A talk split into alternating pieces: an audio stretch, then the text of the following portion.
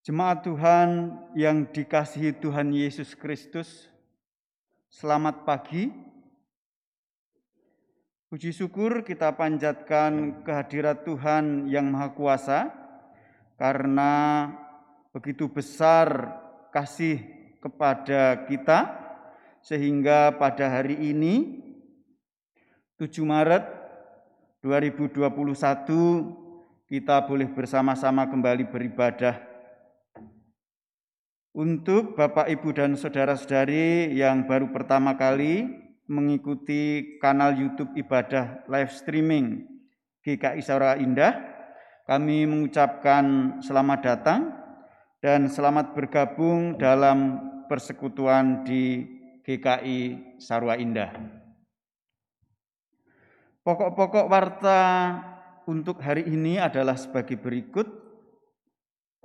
Kebaktian pada pagi hari ini, Minggu Prapaskah ketiga, dilayani oleh Bapak Pendeta Agus Wijaya.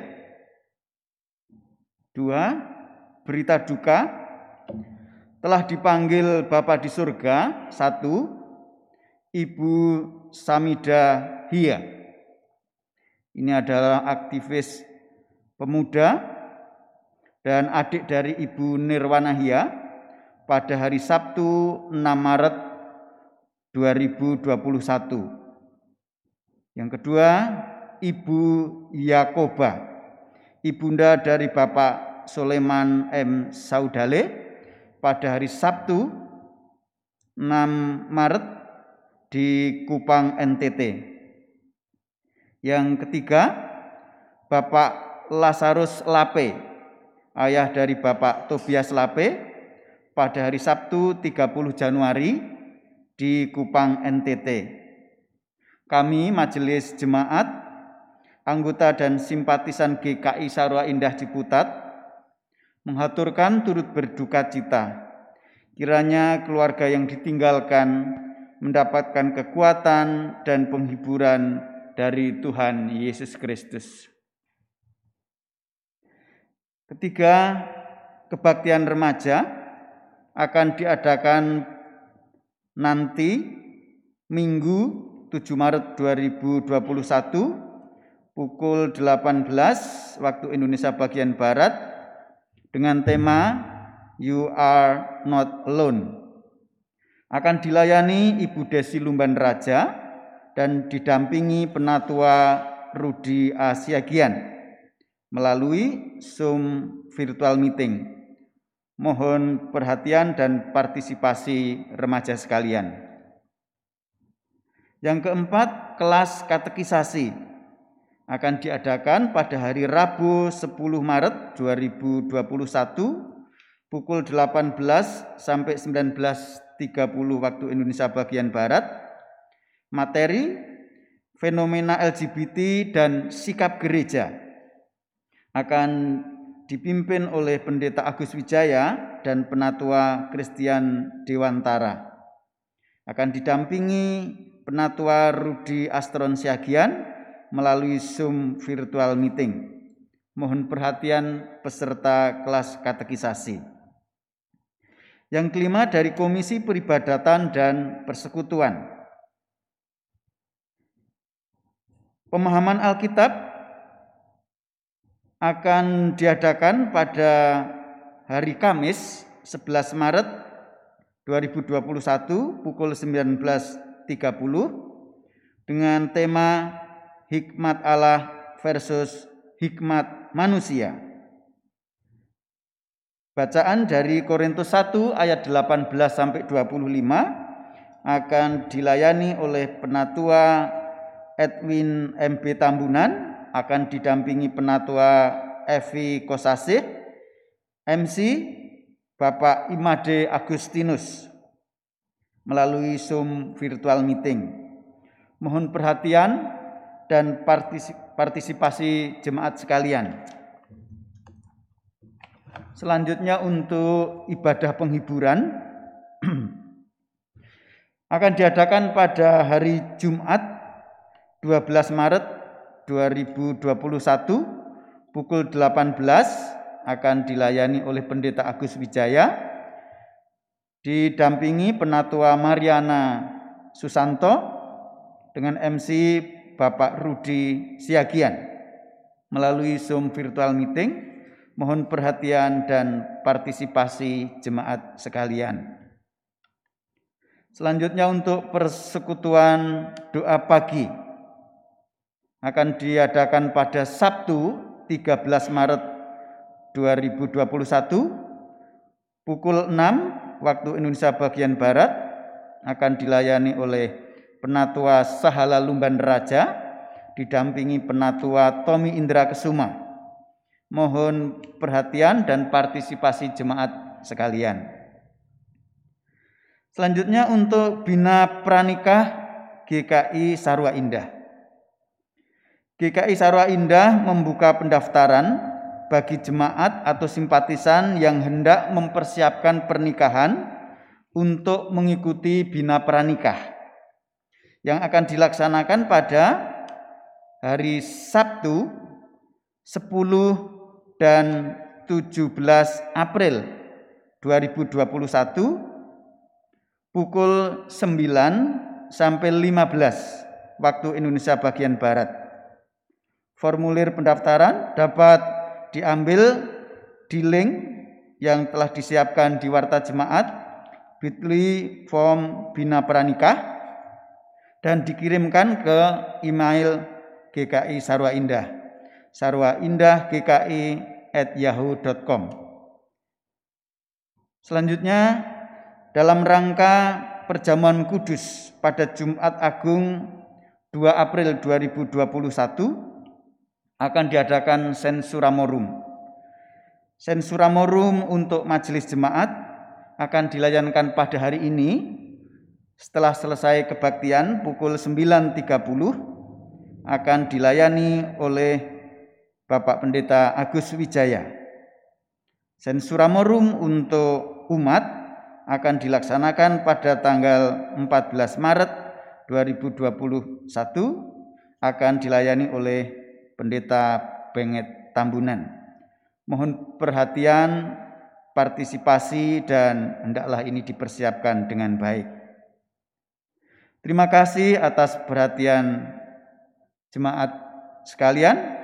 Tuhan memberkati kita semua.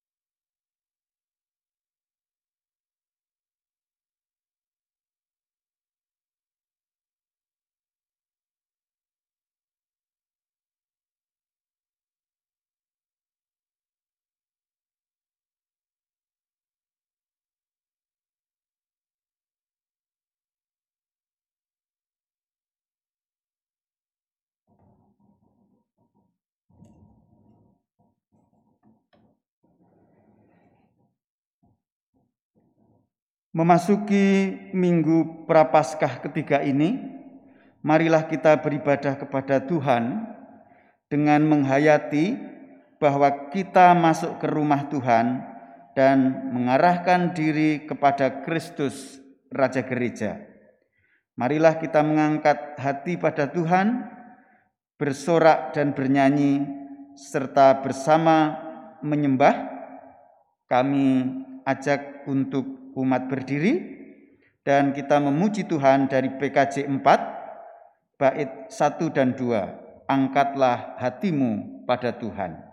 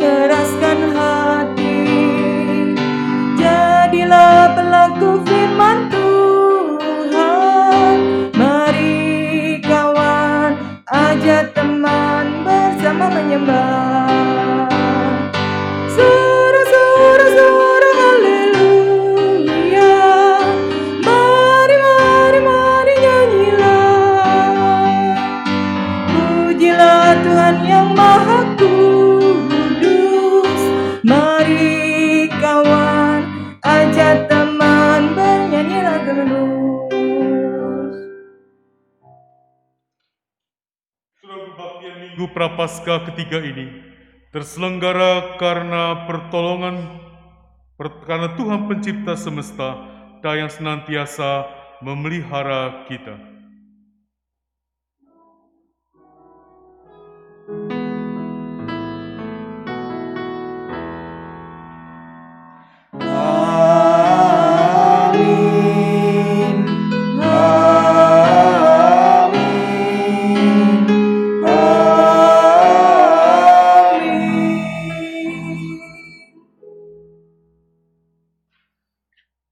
Kasih karunia dan damai sejahtera dari Allah Bapa kita dan dari Tuhan kita Yesus Kristus menyertai saudara sekalian. dan Dan menyertai, menyertai saudara, saudara juga. juga. Silakan duduk.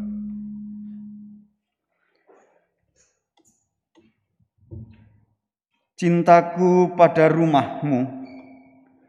Tema ini akan kita hayati bersama pada hari ini melalui kisah penyucian bait Allah yang dilakukan Tuhan Yesus. Penyediaan hewan-hewan kurban dan penukaran uang untuk keperluan peribadatan umat telah bergeser untuk kepentingan sendiri. Ia marah karena bait Allah tidak lagi dipakai untuk menyatakan cinta manusia kepada Allah, namun hanya untuk kepentingan sendiri. Panggilan Allah kepada kita untuk menyatakan bakti kita kepadanya, kita ungkapkan dengan peribadahan yang kita selenggarakan. Mari kita datang dengan pengakuan bahwa sering kali kita menjalani hidup dengan berpusat kepada diri sendiri. Kita sering menutup mata atas cinta Tuhan yang besar atas hidup dan kehidupan kita. Kerap kali kita mengesampingkan keberadaan sesama dan mengejar hawa nafsu dan keserakahan semata. Kita berdoa agar Tuhan mengajar kita untuk kembali memusatkan hidup hanya kepada Kristus yang memberi dirinya sebagai perwujudan cinta. Marilah bersama-sama kita mengaku do- dosa kita kepada Allah dan saya akan menutupnya.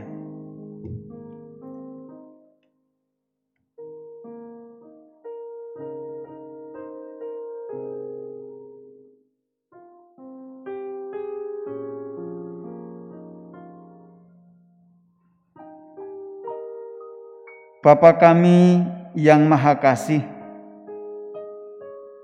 di dalam kehidupan kami, kadang-kadang kami mengesampingkan Tuhan, tidak memuliakan hidup kami untuk kemuliaan namamu. Kami mementingkan diri sendiri, kami tidak melihat sekeliling kami, ada orang-orang yang perlu kami tolong, ada orang-orang yang perlu kami perhatikan. Kadang kami egois untuk diri kami, keluarga kami, dan kepentingan kami sendiri.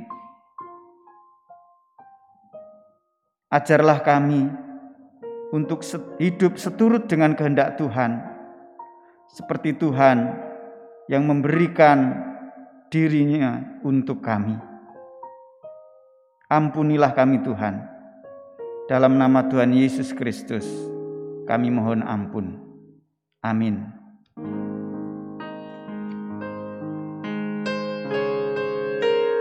you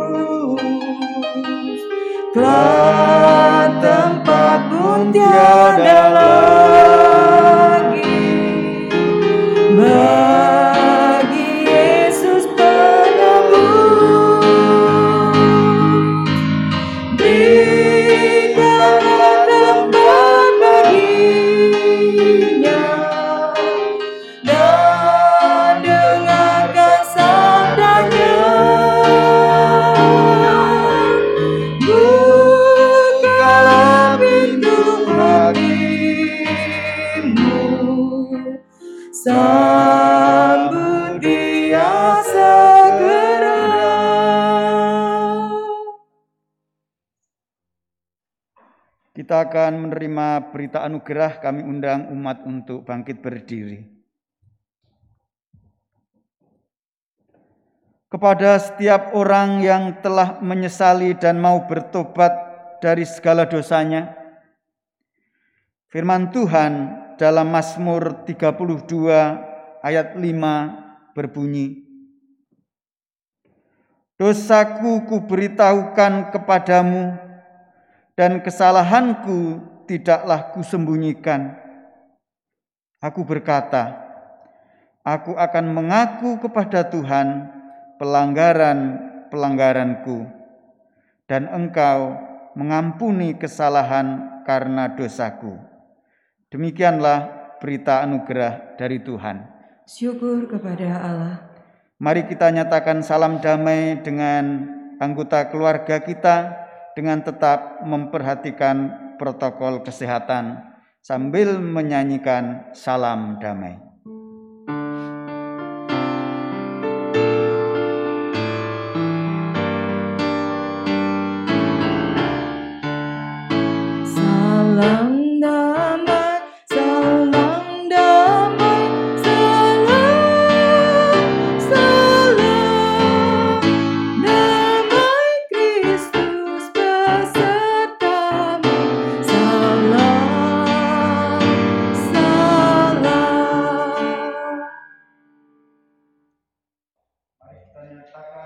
Sanggupan kita dengan menyanyikan Kidung Jemaat 376 bait 1 dan 4 ikut dikau saja Tuhan.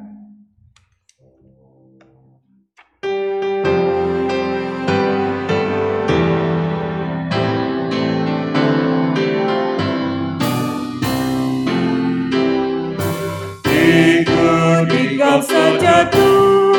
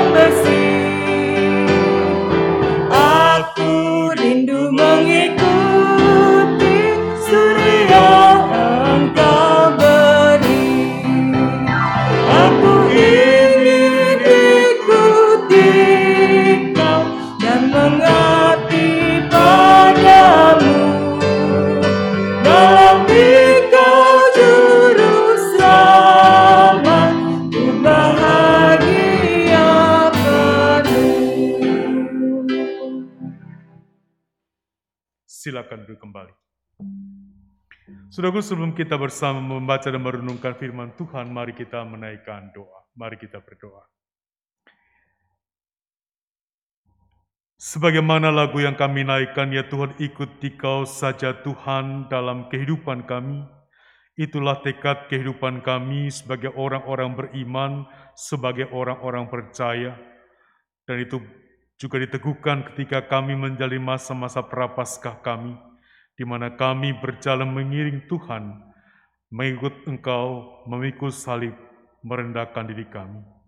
Tuhan yang makasih, biarlah kami boleh belajar pada hari ini, bagaimana kami mestinya dalam kehidupan kami, dan juga dalam ibadah kami, dalam hidup kami, supaya kami benar-benar boleh melihat apa yang benar dari kebenaran firman Tuhan lewat pembacaan dan perenungan firman Tuhan pada pagi hari ini. Serta setiap kami pimpin dan bimbing kami sekalian, supaya kami setia kepada firman Tuhan dan senantiasa mau mendengar akan sabda yang engkau ingin nyatakan kepada kami. Kau sertai akan hambamu yang kau pakai untuk menguraikannya, tangan Tuhan yang memberkatinya, supaya ia boleh menyatakan kepada firman Tuhan kepada umat milik kepunyaanmu. Kami menyerahkan akan doa permohonan kami ini hanya dalam nama Tuhan kami, Tuhan Yesus Kristus. Amin. Surah kebacaan kita pada hari ini diambil dari Injil Yesus Kristus dari Yohanes pasalnya yang kedua ayat yang ke-13 sampai dengan ayatnya yang ke-22. Injil Yohanes pasalnya yang kedua ayat yang ke-13 sampai dengan ayat yang ke-22 yang merupakan bagian dari perikop yang berjudul Yesus menyucikan bait Allah. Yohanes pasal 2 ayat 13 sampai dengan ayat 22 di bawah judul Yesus menyucikan bait Allah yang demikian firman Tuhan. Ketika hari raya Paskah orang Yahudi sudah dekat, Yesus berangkat ke Yerusalem. Dalam bait suci didapatinya pedagang-pedagang lembu, kambing, domba, dan merpati, dan penukar-penukar uang duduk di situ. Ia membuat cambuk dari tali lalu mengusir mereka semua dari bait suci dengan semua kambing, domba, dan lembu mereka. Uang penukar penukar dihamburkannya ke tanah dan meja-meja mereka dibalikannya. Kepada pedagang-pedagang merpati ia berkata, ambil semuanya ini dari sini, jangan kamu membuat rumah Bapakku menjadi tempat berjualan. Maka teringatlah murid-muridnya bahwa ada tertulis, cinta untuk rumahmu menghanguskan aku. Orang-orang Yahudi menantang Yesus katanya, Tanda apakah dapat apakah dapat engkau tunjukkan kepada kami bahwa engkau berhak bertindak demikian? Jawab Yesus kepada mereka, Rombak bait Allah ini dalam dan dalam tiga hari, aku akan mendirikannya kembali. Lalu kata orang Yahudi kepadanya, 46 tahun orang mendirikan bait Allah ini dan engkau dapat membangunnya dalam tiga hari? Tetapi yang dimaksudnya ya dengan bait Allah ialah tubuhnya sendiri. Kemudian sudah ia bangkit dari antara orang mati, barulah teringat oleh murid-muridnya bahwa hal itu telah dikatakannya dan mereka pun percaya akan kitab suci dan akan perkataan yang telah diucapkan Yesus. Saudara kita Tuhan, demikianlah Injil Yesus Kristus. Berbahagialah setiap kita yang mendengarkan firman Allah dan yang memelihara dalam kehidupan kita sehari-hari. Hosiana.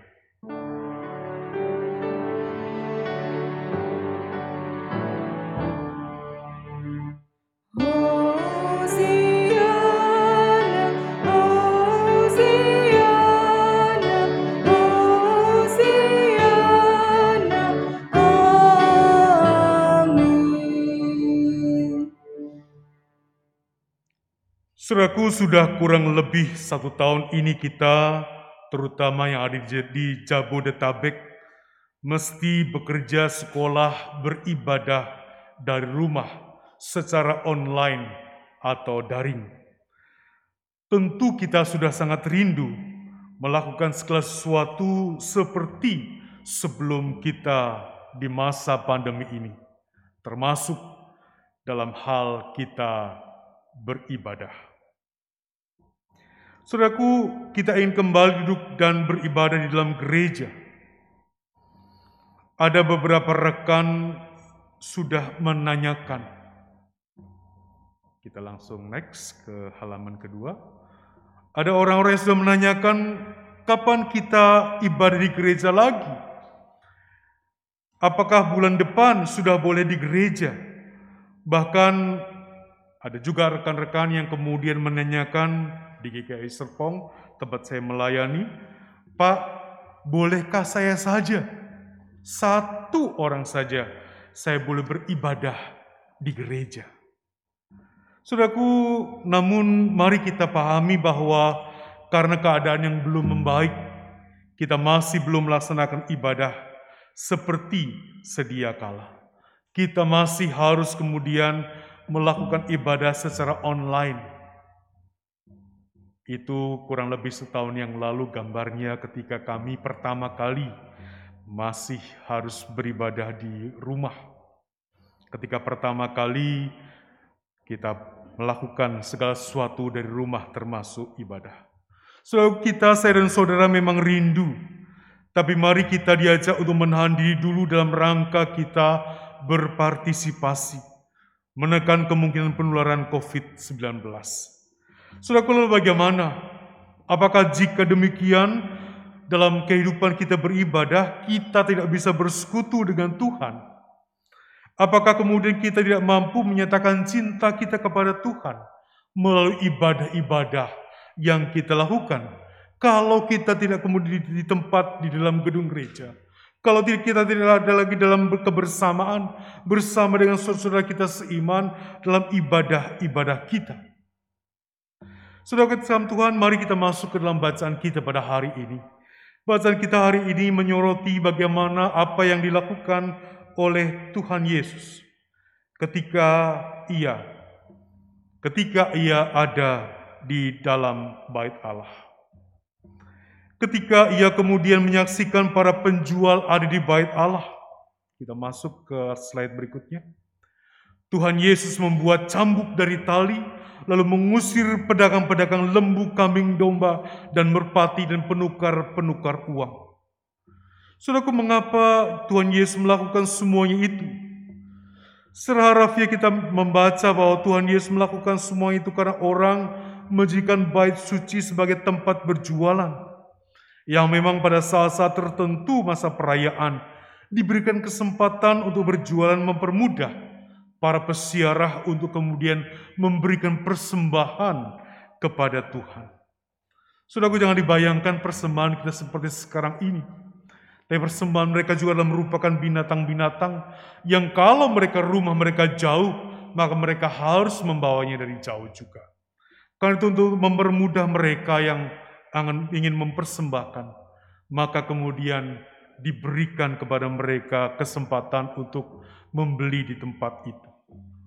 Saudaraku, yang menarik dari bacaan kita pada hari ini adalah jika kita perhatikan dalam bacaan kita pada hari ini, ada dua kata tentang bait suci dan bait Allah yang sebenarnya sama saja. Tetapi penulis kitab Yohanes membedakan akan hal itu. Dari ayat yang ke-13 sampai 18 menggunakan kata bait suci yang dalam bahasa Yunani adalah hiron yang lebih menunjukkan kepada fisik bangunan. Artinya apa? Artinya bahwa orang-orang pada waktu itu yang berjualan menghayati bait suci itu adalah merupakan tempat mereka untuk berjualan, adalah tempat buat mereka untuk berdagang, adalah tempat buat mereka untuk mengambil untung. Dan ketika kemudian mereka datang ke bait suci itu, ke bait Allah itu, maka mereka datang untuk berjualan dan untuk mengambil untung dan menjadikan kemudian menjadikan bait suci itu sebagai pusat kehidupan mereka. Inilah yang kemudian kenapa Tuhan Yesus kemudian mengambil tali dan membuat cambuk dari tali itu. Mengusir mereka. Ibadah bukan lagi suci bukan lagi merupakan sebuah pernyataan cinta mereka kepada Tuhan. Tetapi merupakan bagian di mana mereka mau berdagang dan hanya untuk berdagang, untuk mengambil keuntungan bagi kehidupan mereka. Sedangkan kata kedua yang adalah merupakan perkata Tuhan Yesus ayat yang ke-19 sampai ayat yang ke-20 yang menggunakan kata bait Allah yang dari bahasa aslinya adalah nahos yang lebih menyatakan Tuhan bertahta.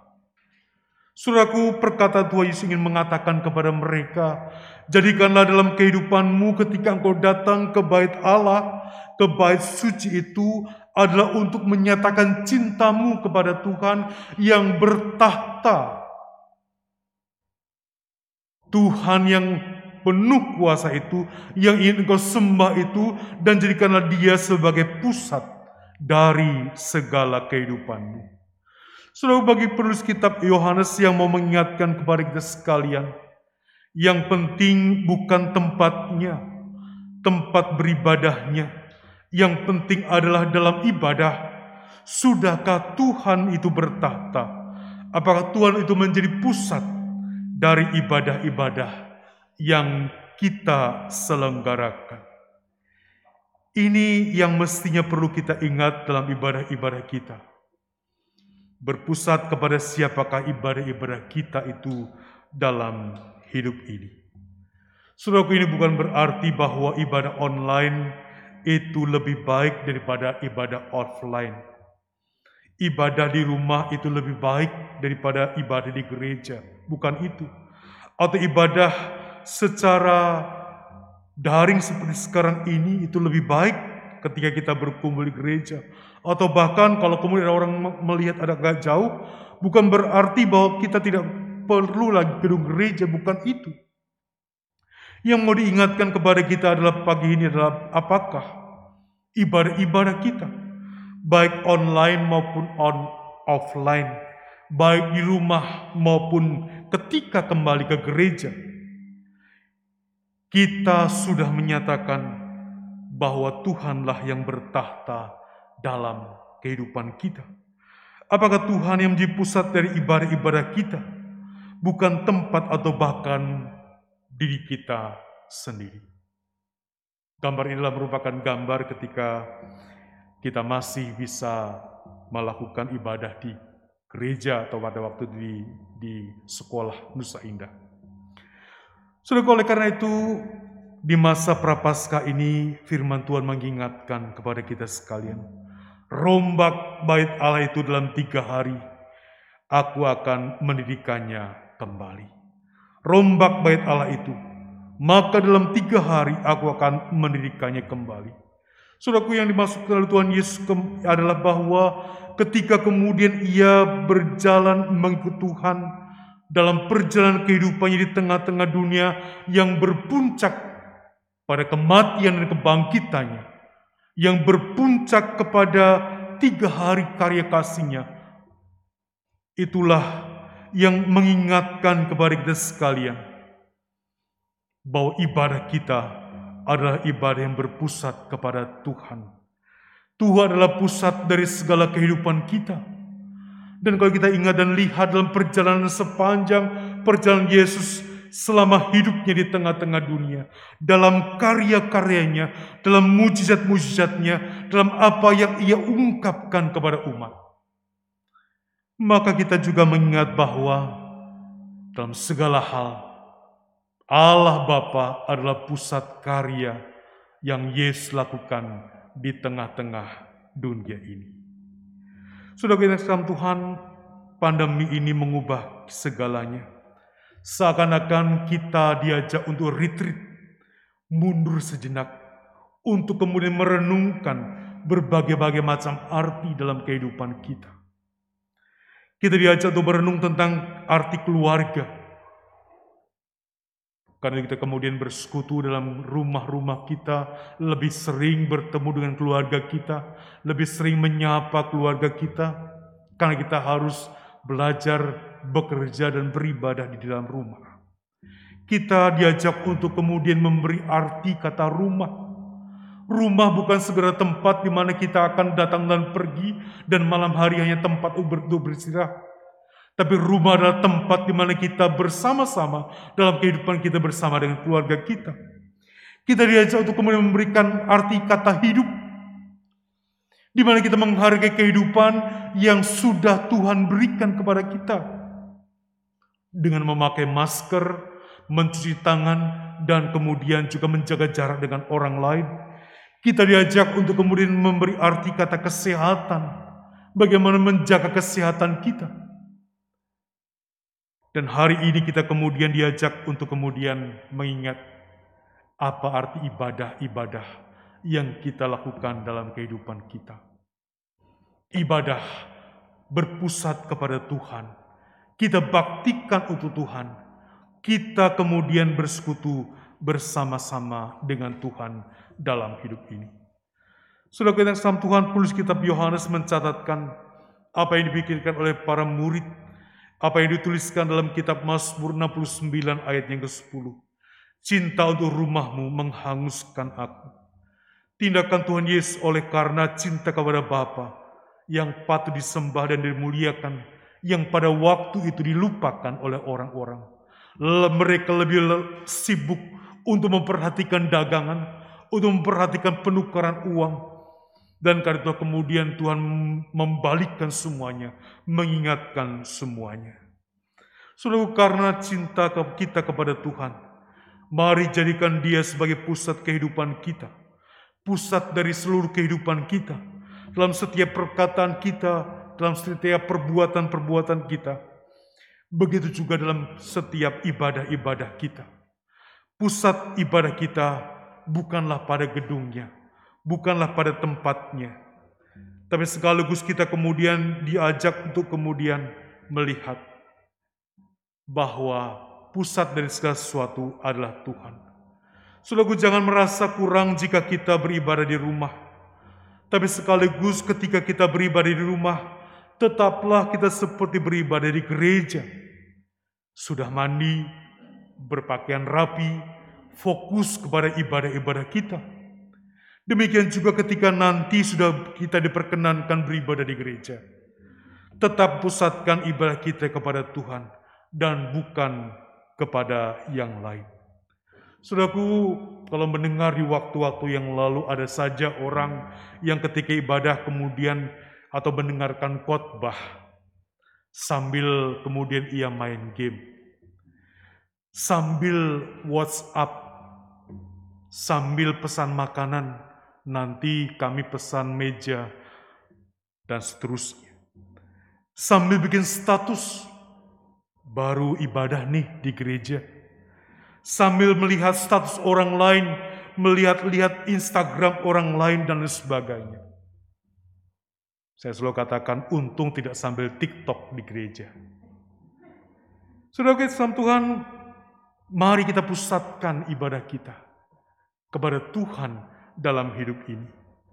Mari dalam ibadah kita bagi rumah maupun gereja, mari kita semua diingatkan. Pusat ibadah kita adalah kepada Allah yang adalah roh. Sama seperti perkataan Tuhan Yesus kepada para perempuan Samaria. Kepada perempuan Samaria yang ada dalam Yohanes 4 ayat 21 sampai 24. Kita masuk slide yang terakhir. Perhatikanlah khususnya ayatnya yang ke-24. Allah itu roh, dan barang siapa menyembah dia, haruslah menyembahnya dalam roh dan kebenaran. Saudara yang Tuhan, jangan merasa kurang kalau sekarang kita masih beribadah di rumah. Persekutuan antara Tuhan dan kita tetaplah ada, tetaplah bersama-sama dalam hidup ini. Jangan juga kemudian merasa kurang ketika kemudian kita beribadah bersama nanti. Tetaplah kemudian jaga kebersamaan kita. Kita arahkan seluruh ibadah kita kepada Tuhan dalam setiap ibadah-ibadah yang kita lakukan. Selamat hidup berpusat kepada Tuhan.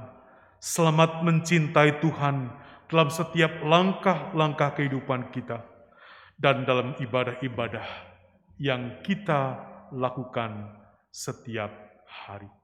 Tuhan memberkati setiap kita. Amin. Saat dulu buat kita sekalian.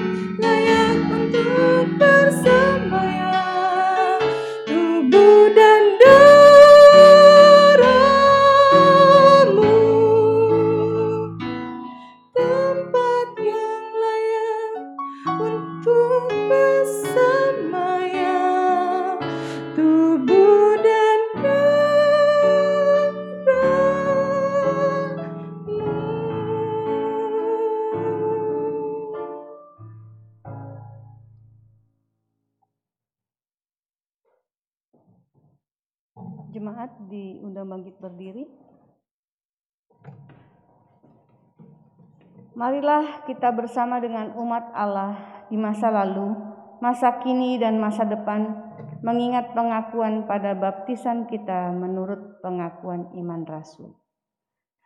Aku percaya kepada Allah, Bapa yang Maha Kuasa, Khalik langit dan bumi, dan kepada Yesus Kristus, anaknya yang tunggal Tuhan kita, yang dikandung dari roh kudus, lahir dari anak darah Maria, yang menderita sengsara, di bawah pemerintahan Pontius Pilatus, disalibkan, mati dan dikuburkan, turun ke dalam kerajaan maut. Pada hari yang ketiga, bangkit pula dari antara orang mati, naik ke surga, duduk di sebelah kanan Allah Bapa yang Maha Kuasa. Dan dari sana ia akan datang untuk menghakimi orang yang hidup dan yang mati. Aku percaya kepada Roh Kudus, gereja yang kudus dan am, persekutuan orang kudus, pengampunan dosa, kebangkitan orang mati, dan hidup yang kekal. Amin. Jemaat dipersilakan duduk kembali.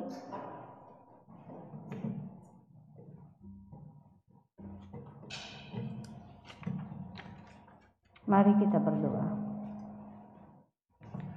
Bapa di surga, Bapa yang penuh kasih, kami mengucap syukur atas pagi hari ini. Kami bisa berkumpul di sini untuk beribadah kepada kepadamu ya Tuhan. Kami mengucap syukur atas firman yang telah kami dengar. Biarlah kiranya kami bisa memeliharanya dalam kehidupan kami sehari-hari. Tuhan, kami mengucap syukur atas keberadaan gedung sekretariat ini. Gedung sekretariat ini bisa berdiri karena kasih kasih sayang Tuhan kepada kami. Semua ini terjadi karena campur tangan Tuhan yang begitu luar biasa dalam kehidupan Kaisarua Indah. Tuhan, kami mengucap syukur atas lahan di Dusun Tiga. Kiranya Tuhan campur tangan supaya kami bisa mengelola tanah di Dusun Tiga bisa berguna bagi semuanya. Tuhan, Tuhan juga mengetahui kalau saat ini kami sedang mengusahakan izin pemanfaatan lahan di Nusa Loka. Kami mohon campur tangan Tuhan. Kiranya Tuhan juga memberkati panitia pembangunan dari GKI Serpong dan GKI Sarwa Indah. Tuhan kami tahu waktu Tuhan adalah waktu yang terbaik untuk kami. Tuhan kiranya juga mau menyentuh hati para pejabat di Pemda Tangsel supaya mereka bisa berkenan mengeluarkan izin pemanfaatan lahan sehingga kami bisa mempergunakan lahan tersebut untuk pembangunan rumah Tuhan. Terima kasih ya Tuhan. Kami yakin waktu Tuhan adalah waktu yang indah, waktu yang sangat tepat untuk kami. Kami mau serahkan semua ini hanya di dalam tangan Tuhan Yesus Kristus. Terima kasih. Di tengah syafaat ini kami juga mengucapkan terima kasih. Hari Tuhan mengingatkan kepada kami, supaya kami menjadikan Tuhan sebagai pusat dari kehidupan dan ibadah kami. Tolong kami, pimpin kami, supaya ketika kami hidup dan beribadah, menjadikan Engkau sebagai pusat kehidupan kami. Hidup kami, ibadah kami, oleh karena kami mau mencintai Tuhan dalam kehidupan kami, dalam ibadah kami. Bersama-sama kami mendukung doa juga memohon Engkau yang makasih yang menyertakan persekutuan kami di GKI Sarwa Indah ini. Tuhan tolong pimpin-pimpin kami sekalian dalam persekutuan kami, dalam kesaksian pelayanan yang kami lakukan. Biar itu menjadi bagian di mana kami senantiasa memuliakan Tuhan dan menjadikan kami sebagai orang-orang yang melakukan tugas panggilan kami dan pengutusan kami dalam kehidupan kami di Bukit Nusa Indah dan sekitarnya. Bersama kami berdoa untuk proses kependetaan dari Penatua Kristian Dewantara. Tuhan menyertai memberkati untuk Penatua Kristian Dewantara, Majlis Jemaat, dan juga tim penamping yang sudah terbentuk. Biar Tuhan yang senantiasa campur tangan dalam segala hal kami berdoa juga untuk saudara kami yang pada saat ini berulang tahun. Kami berdoa untuk Ibu Linda Budi. Kami berdoa untuk saudara Agung Yusak Nugraha. Kami berdoa untuk saudari Angel Diavira. Kami berdoa untuk Bapak Ian Martin. Kami berdoa untuk saudari Tri Surya Maharani. Kami berdoa untuk Ibu Intan Hia. Kami berdoa untuk Ibu Soleman M. Saudali. Saudara kami yang berulang tahun di minggu ini, biar Tuhan yang menambahkan satu tahun usia mereka, yang Tuhan juga senantiasa memberikan hikmat kepada setiap, setiap saudara kami, sehingga mereka boleh senantiasa hidup bersama dan di dalam Tuhan dalam kehidupan mereka. Bapak kami juga berdoa untuk saudara kami dalam keadaan sakit dan dalam masa penyembuhan mereka. Kami berdoa untuk Ibu Mami Palon, Ibu Sarah Jaya Sumadi, Ibu Hadi Panjaitan, Ibu Yulia Kristianti, Ibu Virginia Samata Sapang, Bapak Christian Hutagalung, Ibu Nike Elizabeth Buki, Bapak Wahyu Hidayat, ayah dari Penatua Kristian Dewantara, Ibu Yohana Triani, Ibu Penatua Kristian Dewantara, Bapak Elisa Hia, Ibu Leni Hutapea, Bapak Rudi Pasaribu, Ibu Eslan Siagian, Ibu Nur Cahaya Tamunan, keluarga Pak Sarasi Ganda Tua Panggabian, Ibu Maria Magdalena, Ibu Nirwana Hia, dan juga Bapak Tambun Bangun, suami dari Ibu Hartati yang dirawat di Rumah Sakit Sariasi. Tuhan Engkau yang terus bekerja dalam diri setiap saudara kami, jadikan makanan, minuman, dan obat-obatan menjadi sarana di mana mereka boleh mendapatkan kesembuhan yang dari tangan Tuhan. Jamahan kasih Tuhanlah yang memberikan kekuatan. Jamahan kasih Tuhan jugalah yang memberikan kesembuhan kepada setiap saudara kami sesuai dengan waktu Tuhan. Bersama kami juga mendoa untuk saudara-saudara kami yang sedang berduka cita karena engkau memanggil kekasih-kekasih mereka. Tuhan yang maha kasih, bila engkau yang terus menyapa setiap saudara kami, menguatkan dan meneguhkan bahwa mereka senantiasa tetap dalam dekapan tangan kasih Tuhan. Kami juga berdoa untuk perjamuan kudus yang akan kami lakukan pada tanggal 2 April yang akan datang, serta persiapan majlis jemaat yang akan melaksanakan sensura morum setelah ibadah ini, serta juga persiapan kami jemaat Tuhan GKS Sarwa Indah dalam persiapan di hari Minggu yang akan datang, supaya kami dipersiapkan dan makin siap untuk menikmati perjamuan Tuhan bersama-sama di hari Jumat Agung. Kami bersama berdoa untuk bangsa dan negara kami. Tuhan menyertai memberkati untuk para pemimpin kami dari pusat sampai ke daerah. Berikan kepada mereka hikmat yang daripadamu, supaya mereka mampu memimpin bangsa ini dengan baik dan benar, menuju ke arah kesejahteraan bagi seluruh rakyat Indonesia. Bersama kami juga berdoa untuk kehidupan kami selama sepekan yang akan datang, pribadi lepas pribadi, keluarga demi keluarga, Bidang terima kasih yang juga menyertai yang memberkati akan kehidupan kami, sehingga melalui kehidupan ini, kami boleh senantiasa berkarya, memuji dan memuliakan nama Tuhan. Serta berkati supaya kami pun menjadi berkat dan membawa berkat bagi orang-orang di dalam kehidupan kami. Terima kasih ya Tuhan, kami mau menyerahkan akan seluruh doa permohonan kami ini, hanya dalam nama Tuhan kami Tuhan Yesus, yang mengajar kami berdoa.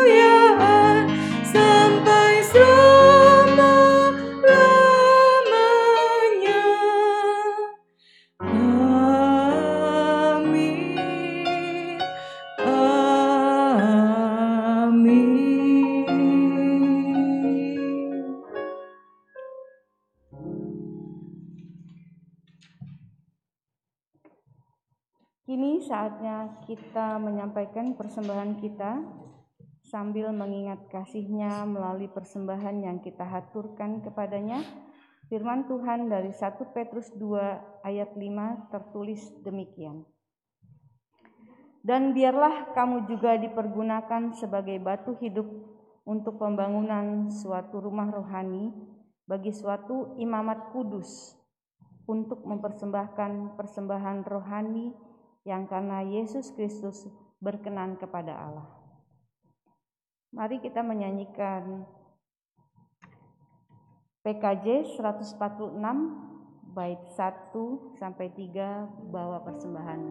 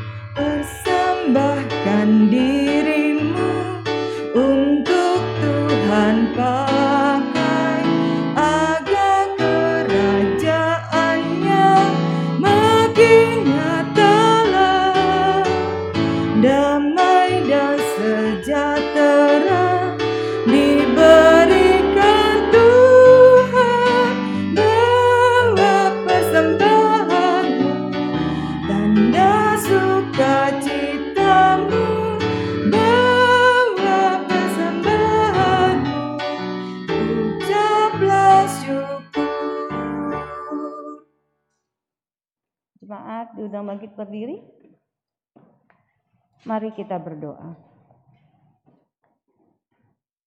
Terima kasih Tuhan atas kesempatan yang Tuhan berikan untuk kami membawa persembahan yang semua ini asalnya dari Tuhan juga. Tuhan, ajar kami untuk selalu bisa berbagi kepada sesama kami, karena itulah yang Tuhan inginkan dari kami tanpa rasa takut kekurangan. Tuhan, kami mohon kiranya Tuhan memberkati persembahan kami ini, supaya bisa berguna bagi sesama kami, dan hanya untuk kemuliaan namamu di muka bumi ini. Kami mohonkan doa ini hanya dalam nama Tuhan Yesus Kristus. Amin.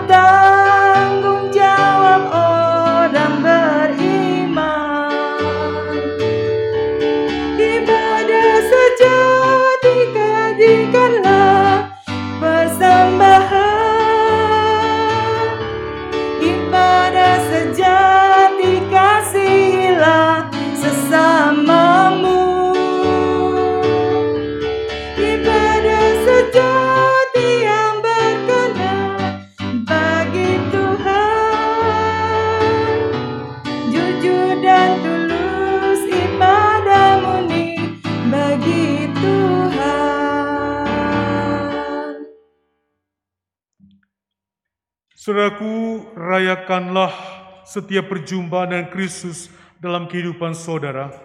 Kini arahkanlah hatimu kepada Tuhan. Kami mengarahkan hati kepada Tuhan.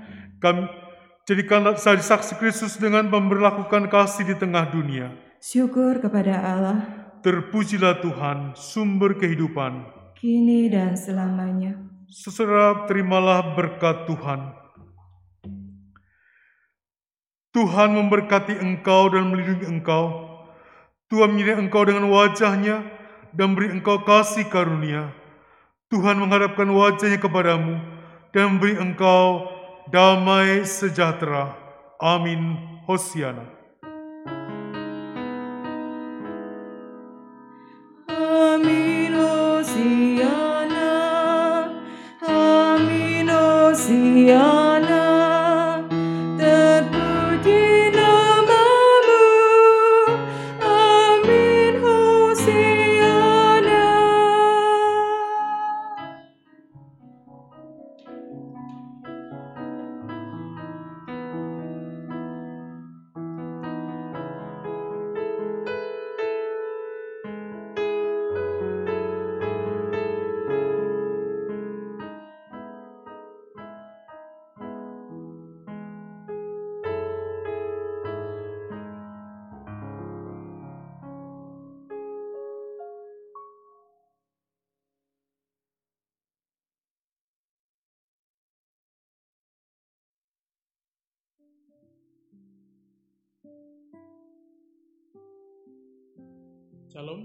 Terkasih, apa kabar?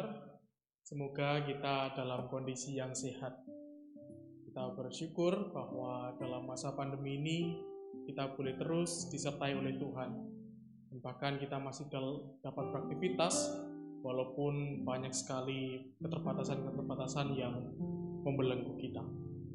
Salah satunya tidak terasa kita sudah kurang lebih satu tahun tidak merayakan perjamuan kudus. Karena pandemi ini kita menjadi terhalang untuk merayakannya. Dan kita patut bersyukur eh, Majelis Jemaat sudah menggumulkan ini dan kita akan melakukan perjamuan kudus kita dalam masa raya Paskah nanti.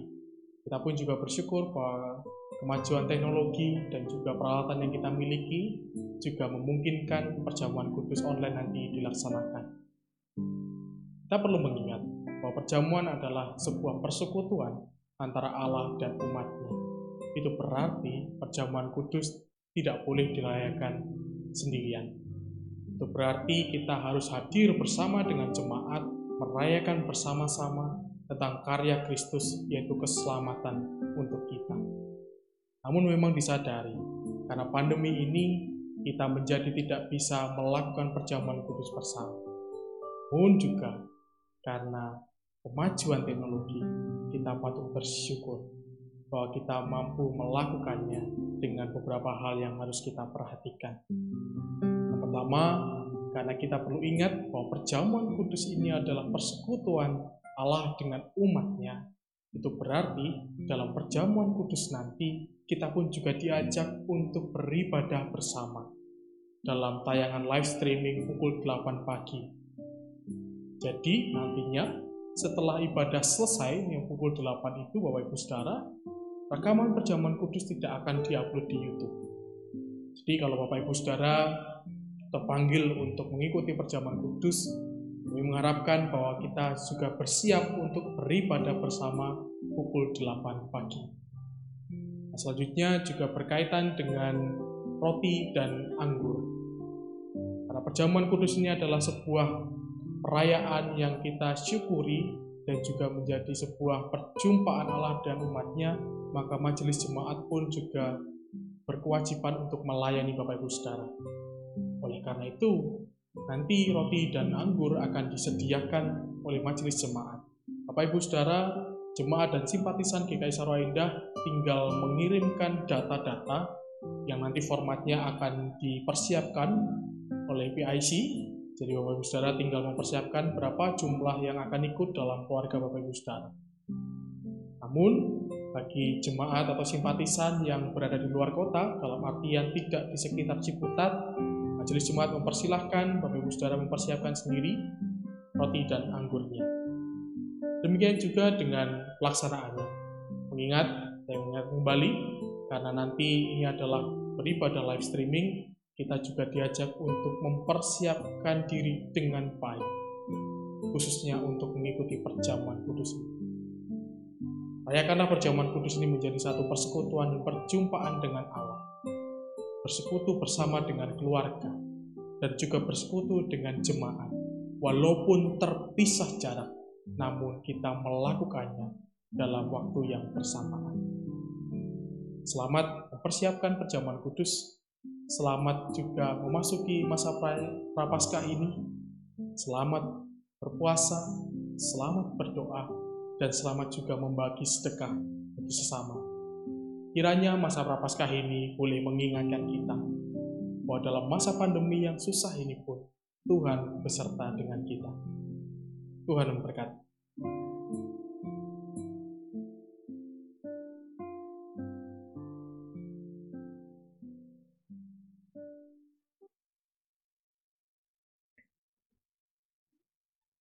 Teman-teman, jangan lupa ya untuk ikut ibadah Komisi Remaja GKI Sarwa Indah setiap hari Minggu jam 6 sore melalui aplikasi Zoom. Selamat hari Minggu. Selamat hari, Selamat hari Minggu. Selamat hari Minggu. Minggu. heran